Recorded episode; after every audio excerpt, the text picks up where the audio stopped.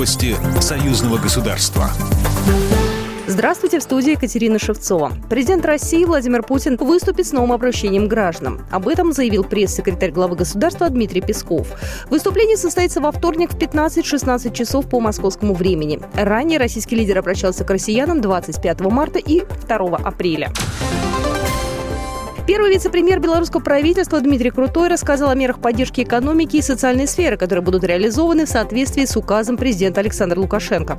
Первый большой блок – это поддержка системы здравоохранения, второй блок – это сфера услуг. Если компании вынуждены находиться в простой, либо работники трудятся в режиме неполной занятости по инициативе нанимателя, они получат доплату до уровня минимальной заработной платы. Всего же правительство Беларуси на поддержку экономики и соцсферы собирается потратить от 5 до 6 миллиардов белорусских рублей рублей. Для этого предполагается привлечь внешние займы в размере 2-2,5 миллиардов долларов. Главы стран Содружества независимых государств обратились к мировому сообществу по случаю победы в Великой Отечественной войне. Об этом сообщает пресс-служба посольства Беларуси в России. Святой обязанностью главы стран СНГ считают заботу о ветеранах и воспитывать молодое поколение на их примере и подвиге. Благодарность они выразили и странам, входящим в антигитлеровскую коалицию. В то же время президенты осуждают попытки фальсификации истории и девальвации роли народа СНГ в Великой Отечественной войне. У православных верующих сегодня Радуница, день поминовения усопших, который приходится на вторник второй пасхальной недели. Название праздника происходит от слова «радость», которое принесло всем воскресенье Господне. В этот день в церквях совершается праздничная служба. Впервые после Пасхи звучит заупокойная молитва, которой прибавляются пасхальные песнопения. В Беларуси этот день выходной. Кстати, он также официальный выходной в Брянской области и в Краснодарском крае.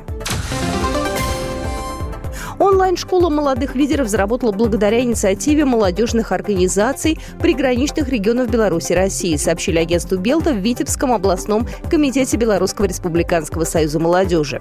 С 1 мая стартует тема гражданско-патриотического воспитания. Это будут обширные лекции по истории Великой Отечественной войны с участием каждого из регионов организаторов. В планах мастер-классы по бизнес-планированию, социальному проектированию и продвижению в социальных сетях. Все встречи школы молодых лидеров проходят в Инстаграм, в официальном аккаунте Российского союза молодежи и Витебской областной организации БРСМ.